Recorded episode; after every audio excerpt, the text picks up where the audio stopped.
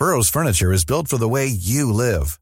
From ensuring easy assembly and disassembly to honoring highly requested new colors for their award-winning seating, they always have their customers in mind. Their modular seating is made out of durable materials to last and grow with you. And with Burrow, you always get fast, free shipping. Get up to 60% off during Burrow's Memorial Day sale at burrow.com slash ACAST. That's burrow.com slash ACAST. burrow.com slash ACAST. Many of us have those stubborn pounds that seem impossible to lose, no matter how good we eat or how hard we work out. My solution is PlushCare. PlushCare is a leading telehealth provider with doctors who are there for you day and night to partner with you in your weight loss journey. They can prescribe FDA-approved weight loss medications like Wegovy and Zepbound for those who qualify. Plus, they accept most insurance plans. To get started, visit plushcare.com slash weight loss. That's plushcare.com slash weight loss. Hi, I'm John McEnroe. I'm Bjorn Borg. This is Martina Navratilova. I'm Mats Wilander. I'm Stan Wawrinka. I'm Lleyton Hewitt. I'm Andy Murray. And you're listening to the Tennis Podcast.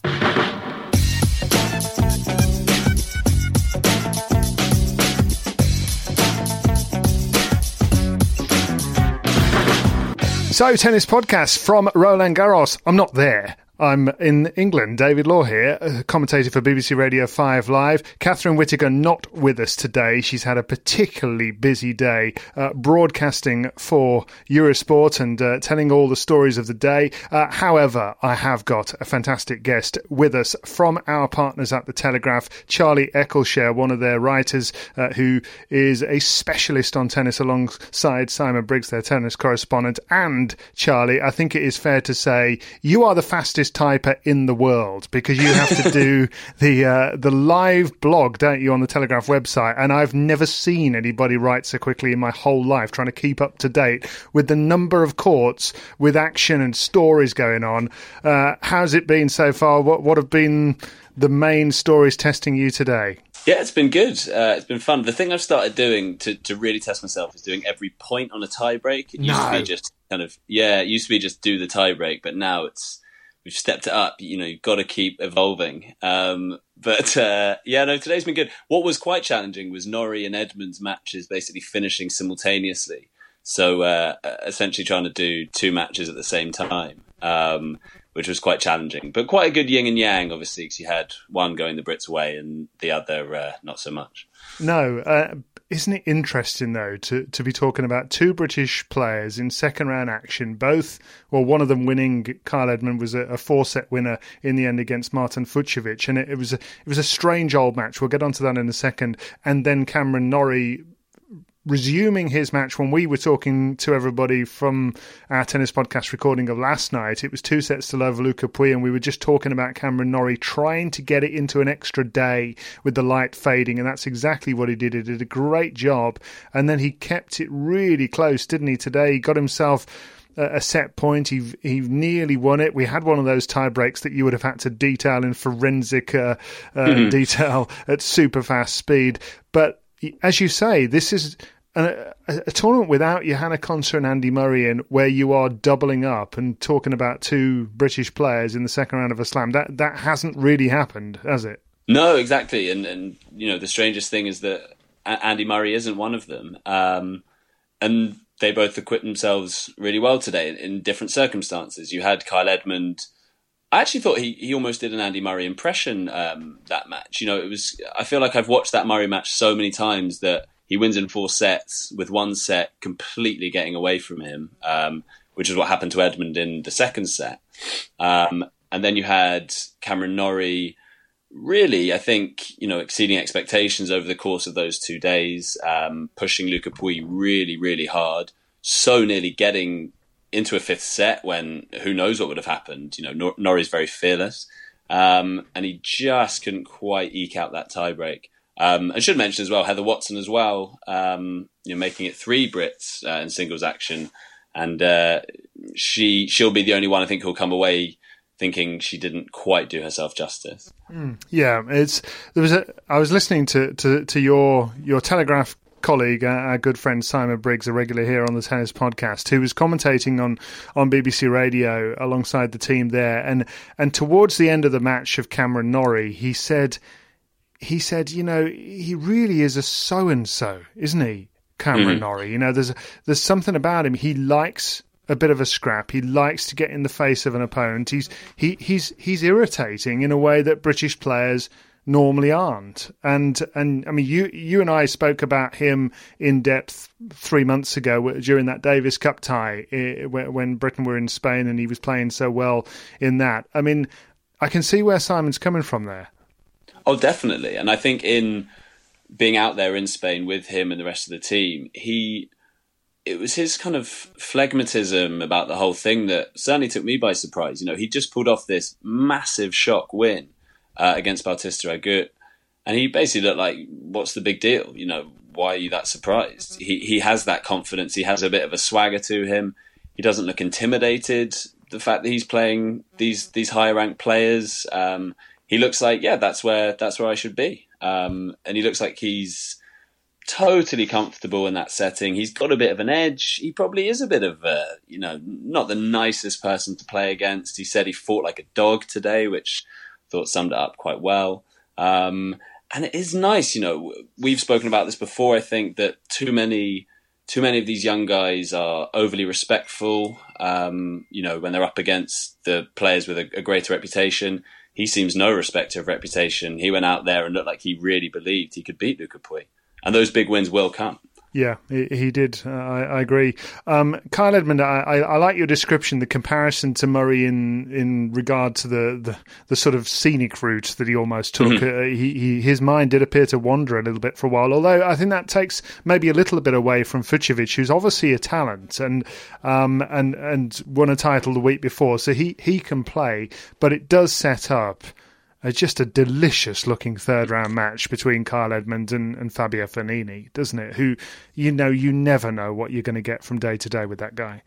Oh, it's so exciting. I mean, I think it's it's quite unlucky on Edmund actually to to get that as a third round draw. You look at some of the other matches, and you know you'd feel pretty confident of Edmund beating a lot of the guys who are who are, who are, up, who are at that stage. Uh, Fognini is a horrible draw. You know, he's especially on clay. He's such a talented shot maker. Talk about swagger earlier. Well, he's got it in spades. You know, he's kind of peacock on the court.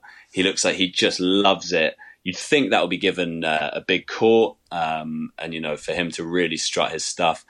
I'd actually make Fognini probably the, the minor favourite um, for that one, um, and just you know, linking it back to Murray as well. I think you'll remember that 2014 Davis Cup tie um, in Naples, I think it was, when Fognini took Murray to the cleaners, and that just did not happen in Davis Cup. Um, but you know, Ed- Edmund's playing well enough, certainly to uh, to have a, a good chance. But uh, yeah, Fognini on clay tough third round draw. Yeah, it's an on his day kind of thing with Fognini, isn't it? Because on his day, he can beat pretty much anybody. He's beaten Nadal over the best of five sets, as you say. He really outplayed Andy Murray in Davis Cup. That just does not happen very often. I can only think of Juan Martin Del Potro as another one who's mm. done that. Um, but equally, if if Edmund punches the clock regularly in that match you you can sometimes see Fognini just frankly lose it. Um, and, and, and it can go the other way dramatically as well. So I, I would agree with you. I think I, I, am not convinced that Edmund will enjoy the the circus that, that Fognini mm. can bring um, and, and his ability to maybe mess him around a bit. But that will be interesting to follow. We will find out, but I, I tend to, to agree with you. Um, elsewhere today, Rafael Nadal was well, frankly, in 50 sets in a row on a single surface winning form, wasn't he? I mean, what he did to, to poor old Guido Pella was just rude. I mean, you know, yeah. Pella didn't play badly and he got beaten 6 2, 6 1, 6 1. Honestly, that first set, Pella played really well. Um, he had game points in five of the eight games. He had 15 30s in the two, in two of the three others. You know, he was really in a, in that match and playing out of his skin. And he lost it 6 2. You know, and he, he won four games in total of a match that he genuinely couldn't have played a whole lot better. Um, and Nadal, he so the first set he kind of he was grinding games out. From there on in, it was just frightening, spraying winners off either wing. And and it occurred to me today that he hasn't lost a match at the French Open uh, in three years since 2015. And I was thinking back to that match and the kind of obituaries that were being written about him. You know, Djokovic just schooled him, and it, it was almost sad to watch. I was thinking then, if you'd said that, you know, three years on, he won't have lost another match at Roland Garros, he'll be this invincible. I mean, it just would have seemed crazy. He seemed so down and out. And now you just you can't imagine anyone laying a glove on Nadal here. You know, he just looks so much better than the field. Who, who's who's going to challenge him? Yeah, he, he really had to rebuild himself back then, didn't he, confidence wise? And it's why I still think that it is doable that Djokovic may be able to do the same. Because I know Djokovic has had physical problems, but I do feel that a lot of it is just lack of confidence, lack of that feel that he had back then. And I don't see any reason why somebody as great as he is, as somebody who's won as much as he is, as long as he's fit, why would he not be able to rediscover it if he's prepared to put himself through what Nadal put himself through? Yeah, absolutely. I think we we do fall into this trap um, often with sport. We kind of we can't quite comprehend that it will ever not be exactly as it is right at that very moment. Yes. And you know, th- there was a time where Djokovic was winning at such a canter that we thought, when will he ever stop winning Grand Slams? He's just going to win the calendar slam this year. He'll probably do it next year. I mean, he was genuinely dominating to that extent.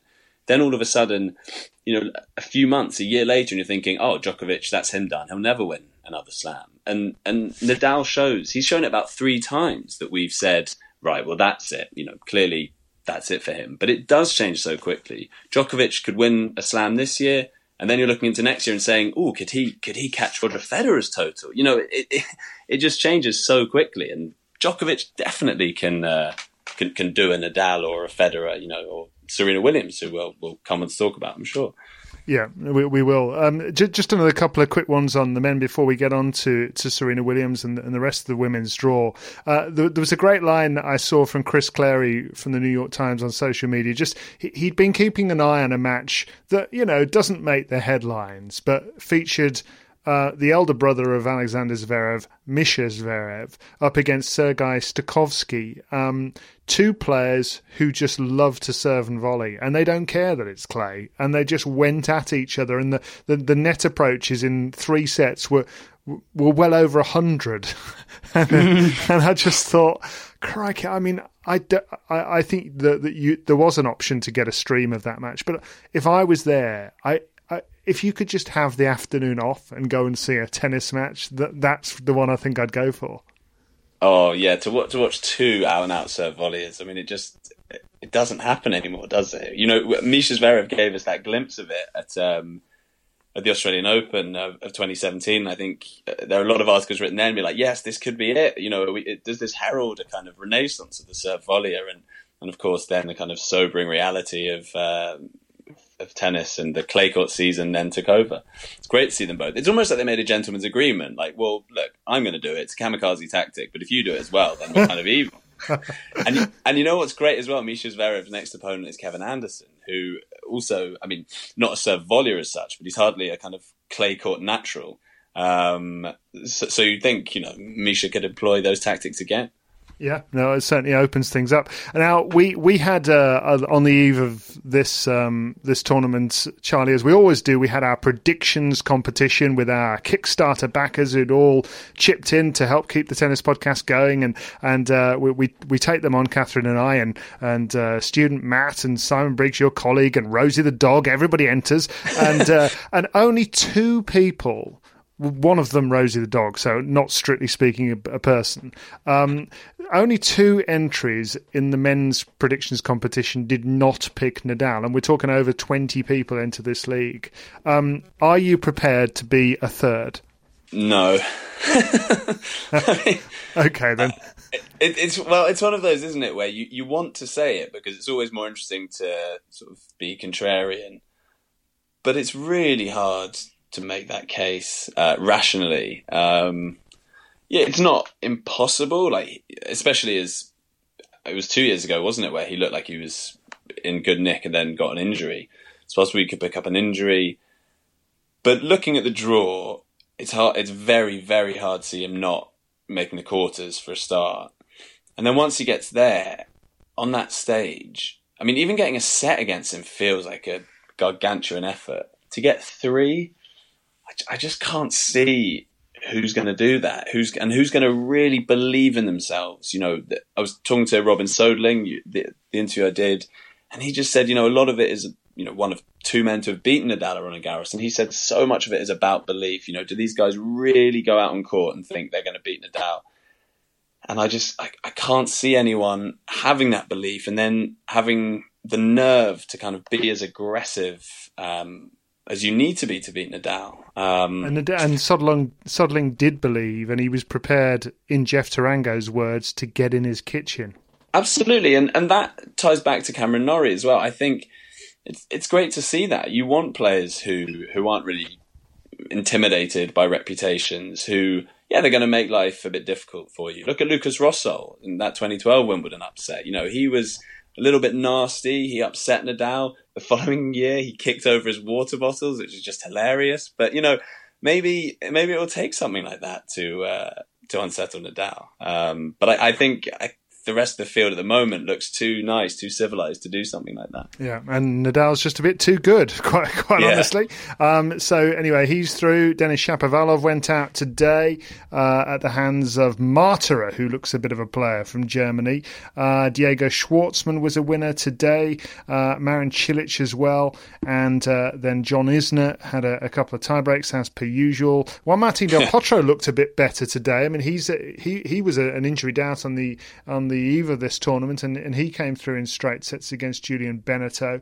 Um, but yeah, lots of big names still remaining. It'll be fascinating. Nadal against Richard Gasquet next, and he always beats Gasquet, doesn't he? Yeah, so. 15 love, he leads that. That's not a score in a game, that's genuinely the head to head. And you imagine that would become 30 love if they were to play another 15 times. Yeah, um, yeah so. he his game just doesn't match that well. He doesn't really have the weapons to hurt Nadal. And and you know, when you've lost 15 times, it must be hard to g yourself up and you know really talk about self belief going on court. I don't imagine Gasquet will have tons of it. No. Well, the story. I mean, we, we're recording probably half an hour after the great Serena Williams left the court, left Philippe Chatrier court. However, she will be coming back because she won through against Ash Barty in three sets, having lost the first. And Barty was playing a very canny game. She's a lovely player to watch, slicing the backhand, whipping the forehand, and moving well. And Serena Williams' movement was exposed a little bit in that first set, I thought. And she's not always the most comfortable looking person on clay. And then suddenly, in the second set, the real Serena came out. In in her words, in fact, in the encore interview afterwards, she says, I, I decided to bring Serena out. And it was like, it was like a superhero just suddenly arrived and she started roaring with, with every shot, both when she hit it and if she were winning a point.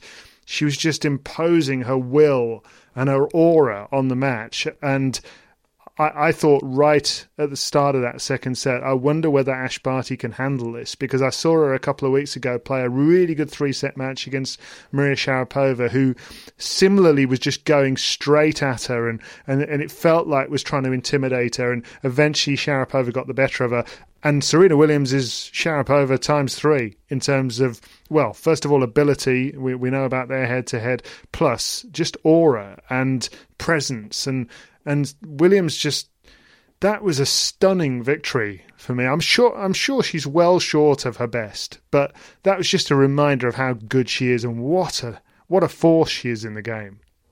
Yeah, definitely. And I, I thought that was a really good point about Ash Barty. Um, I interviewed her last year actually, and she's she's lovely. She's very friendly, and um, you know she's very, she's very self deprecating, and I and I do wonder if she kind of has that killer instinct. Um, especially against Serena, as you say, to to really back yourself against this sort of force of nature that Serena is. And you know, she hit uh, Serena hit this backhand winner uh, when she was down a set and a break, and that just seemed to yeah transform her. You know, after that, she was going after her shots. She was celebrating them wildly. It was uh, it was frightening. She was just suddenly in the zone um, and looked unbeatable. Um, I think yeah, you if you look at it objectively and say, was that a perfect performance? Of course, it wasn't. There were mistakes in there, um, but she played smart as well. I thought there were a few times where she she thought, "I'm going to conserve my energy here." Once she had the break in um, in that third set, she did a kind of Pete Sampras esque thing of not throwing returning games, but being a bit canny about how much effort she's going to put in. She was guessing on some returns because she backed herself that she could serve it out, and she did. And the willpower to, you know, from a set down, a breakdown against one of the best movers, you know, someone who's very smart, Ash Barty. She, you know, she's got great drop shots. She's got great, great slices. I would have liked to see her get to the net a bit more. You know, she's a great volleyer, excellent doubles player, but it's very hard to think clearly when you're up against the greatest player who's ever played the game. Um, and that force of will to see that was was incredible, and be interesting to see where she goes from here because she could with with all the intensity that she has, it wouldn't be a surprise if she carried on winning. At the same time, if someone was to come along and you know beat her reasonably comfortably, you'd think, well, yeah, that kind of makes sense given how much she's played recently. And would you believe, dear listeners, that she is one match win away, effectively two match wins because they've both got a win, obviously, against playing against Maria Sharapova in the fourth round. Just imagine. I mean, that is one match win for either player away from happening. I mean, it's it's got to happen, hasn't it? I mean, it is, come on, it's tennis a gods. delicious prospect, isn't it? And it's a shame tennis isn't like other sports where the, you know if this was boxing or something, it would just be set up to happen. It's uh, like the kind of Nadal Federer U.S. Open curse. Um, you know, if if either of their opponents get in the way, that really would be so, so cruel on all of us. a bit like when we're when, when? Serena was trying for the for the calendar slam and uh, Roberta Vinci got in the way. Although she was absolutely stunning that day, she was brilliant. Yeah. But still, come on, you're not supposed to get in the way of that storyline. Well, the best thing about that was all the people who had final tickets, and then were you know had, had spent th- thousands of pounds, and you know celebrities turning up, and then um, yeah to see Vinci against uh, Pennetta in the final, you know, which is quite a, a niche uh, a niche match at the best of time. Yes. Wasn't quite what they'd anticipated. I mean, the, the the other interesting element to it is is actually on paper, both Serena Williams and Maria Sharapova are underdogs in their respective matches because Serena is up against Julia Görges, who's the 11th seed. Sharapova is up against Karolina Pliskova, who's the sixth seed. So, I mean, come on, Charlie, lay your neck on the line. Is it going to happen? I think Sharapova will lose. I think uh, I think Serena will win, and Sharapova will lose. So we'll have, uh, which would also be really good, with Serena um, Pliskova fourth round. Yeah, it would be good. I, I actually think Sharapova Williams will happen, but there, you know, I'm a, I, I do like a bit of uh, soap opera and drama, so uh, you know, I can I can convince myself on any of these movie script uh, endings. It's not a problem. Hey, it's Paige DeSorbo from Giggly Squad. High quality fashion without the price tag. Say hello to Quince. I'm snagging high-end essentials like cozy cashmere sweaters, sleek leather jackets, fine jewelry, and so much more. With Quince being 50 to 80% less than similar brands. And they partner with factories that prioritize safe, ethical, and responsible manufacturing. I love that. Luxury quality within reach. Go to quince.com slash style to get free shipping and 365 day returns on your next order. Quince.com slash style. Mom deserves the best, and there's no better place to shop for Mother's Day than Whole Foods Market. They're your destination for unbeatable savings, from premium gifts to show-stopping flowers and irresistible desserts. Start by saving 33% with Prime on all body care and candles. Then get a 15-stem bunch of tulips for just $9.99 each with Prime. Round out Mom's menu with festive rosé, irresistible berry chantilly cake, and more special treats. Come celebrate Mother's Day at Whole Foods Market. Hello, Tennis Podcast listeners. David here. Now, you might know that I love a bit of cooking, and I think I'm quite good at it. But if I'm honest, even I get fed up trying to work out what to do every night. That's where Home Chef comes in. Being able to put together a delicious meal without the long prep and the cook times, well, that's pretty cool. Home Chef provides fresh ingredients and chef designed recipes conveniently delivered to your doorstep to simplify your cooking experience. They have over 30 options a week and serve a variety of dietary needs, so you don't have to worry about what to make ahead of time. Not only is it convenient, but it's economical too. Home Chef customers save an average of $86 per month on groceries. Now, for a limited time, Home Chef is offering Tennis Podcast listeners 18 free meals plus free dessert for life, and of course, free shipping on your very first box. Go to homechef.com slash tennis. That's homechef.com slash tennis for 18 free meals and free dessert for life. You heard it right. What what else has happened today? Simona Halep was a winner, much more straightforwardly today against Taylor Townsend. Uh, you mentioned Heather Watson going out to Elise Mertens, who who actually looks like a, a good player at the moment. Angelique Kerber was a winner, as was Kiki Bertens. So most of the big players won. Caroline Garcia got through. Muguruza. I tell you what, Muguruza was was named a couple of days as a, ago as a player that if she were to get into the second week of this thing, she actually, in many ways, becomes the favourite because she's that sort of player. She's the Stan Wawrinka of the of the mm. women's circuit. In in as much as you get her on a roll, well, how do you stop her? Yeah, you get her on a roll and you get her motivated. And when there's that carrot dangled of uh, of a Grand Slam title, she she comes alive. Um, yeah, it sounded like she was sort of a bit of a bitty performance today, but you know did enough. And you're going to have those in the first week. Um, Sam Stosur next for her. You'd obviously make her a big favourite. And then, yeah, I mean, there isn't. We know there isn't an outstanding favourite. Um, you know, for the title in the women's draw, she's definitely got as good a shout as anyone.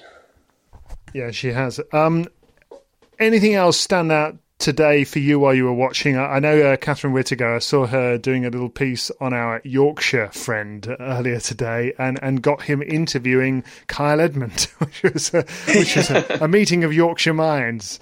So uh, that was fun. Anything else has uh, stood out for you today? I enjoyed, um, again, just with the if you had this free afternoon and you could you weren't working and you could just go and watch uh, around the courts Court six, um, there was a battle of the lucky losers, I think it was. Uh, Zopp from Estonia and Bemelmans from Belgium. And uh, Bemelmans won the first two sets, and then Zopp came back to win in five. And um, kind of raucous atmosphere out there. Kind of both players seem to generate this huge support. Um, and I thought that was quite a nice story, especially in a tournament where you know lucky losers have um, been quite a big talking point. Yeah. Um, uh, no, I agree. I, I, I, do like the, and that's the beauty of t- of these slams. Really, I think I think as well. If you wander around the qualifying round courts, I mean, there are stories within stories of every court uh, out there. You know, there's there's somebody's life on the line, their livelihood, their their Marco Trungelliti uh, journey to to try to make it big. You know, and and so much of this happens. I mean, it's just a shame that we don't get to tell all these stories. Really. Yeah, I know they do. You know, that's why it was so nice the Trungelliti one because you know it did receive such um, such a wide audience, and I think it really it really captured the imagination. You know, similar to that. You know, the Marcus Willis one for me always sticks out um, from a couple of years ago. Yeah. Um, you know, I think people can really empathise with the you know someone grinding away and then uh, having their their 15 minutes or yeah however long it lasts. Just before I go through the the order of play and we sign off for, for the night, Charlie, um, I, am going to do this with you because uh, Catherine would uh, would just not allow this. So, but she's not on the podcast tonight, so that's fine. I can do whatever I like. It's absolutely I'm like fantastic. the soft touch parent. You, you, you, yeah, you are. Yeah, you are. So, so I asked on social media before the tournament. Uh, aside from Nadal, Soderling at Roland Garros, what is the most shocking result you can ever remember apart from that one? Can you think Ooh. of anything good? Let's see. I've got loads of contributions from our Twitter followers here, but I'll just give you first go at it.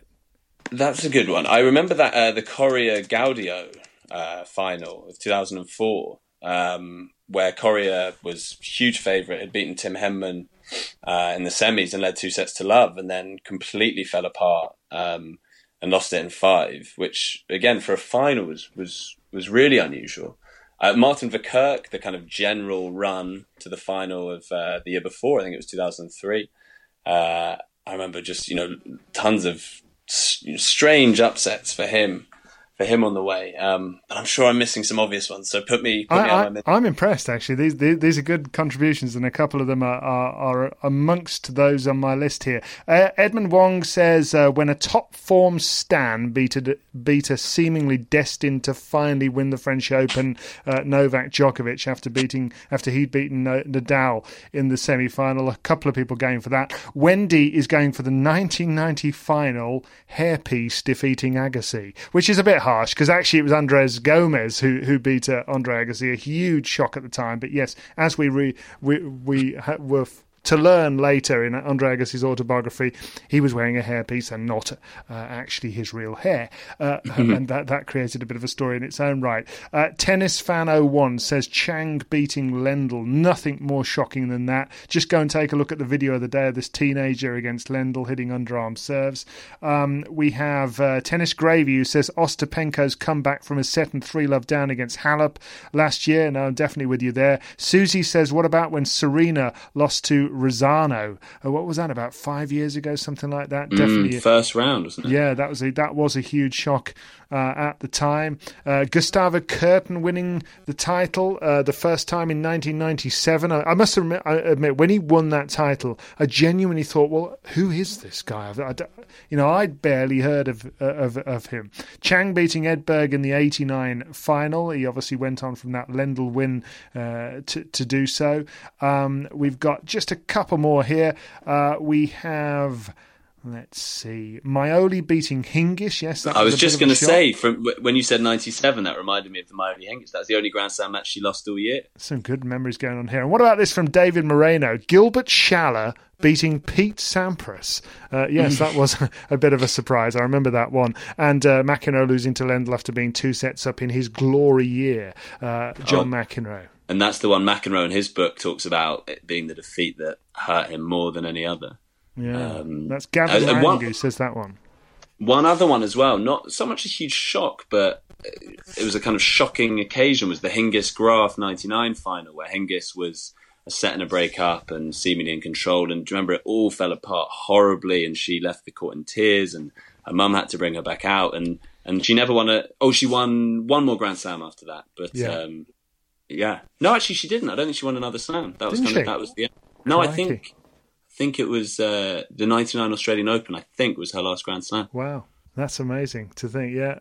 Remember it well. Great memories, Charlie. Enjoyed reminiscing about those with you and all of our tennis podcast listeners. At Tennis Podcast, if you'd like to follow us, we're also on Facebook and Instagram. You can also leave us a review if you liked what you've heard on a daily basis over the course of the French Open. We'll be with you every day during the French Open with daily editions of the Tennis Podcast. We're brought to you in association with Charlie's media organisation, The Telegraph. Loads of great stories there for you to read. Charlie, thanks for joining us. It's been lovely to have you. Pleasure. Thank you. Uh, it's been great to have you. Tomorrow we've got loads on the order of play, including Alexander Zverev against Damir Dzumhur on uh, Chatrier Court. Caroline Wozniacki is in action. Camila Giorgi against Sloane Stevens a little bit later. That's a big uh, hitting affair, and a lot of people think Sloane Stevens might do something here. Talking about big hitting, get a load of this one on court. Suzanne Lenglen to start the day. Madison Keys against Naomi Osaka. My goodness, I would not want to be a tennis ball in that. Uh, so we will be back with another tennis podcast for you tomorrow. Uh, we are produced. Our executive producers are Melanie Bowes, tennisballs.com, and Triple S. Our mascot is Charlie the Ferret. And don't forget, you can enter our Tennis Podcastaways competition to try to win a trip to La Manga Club, one of our sponsors. Uh, go to at Tennis Podcast to find out how you do that. And we'll be back tomorrow.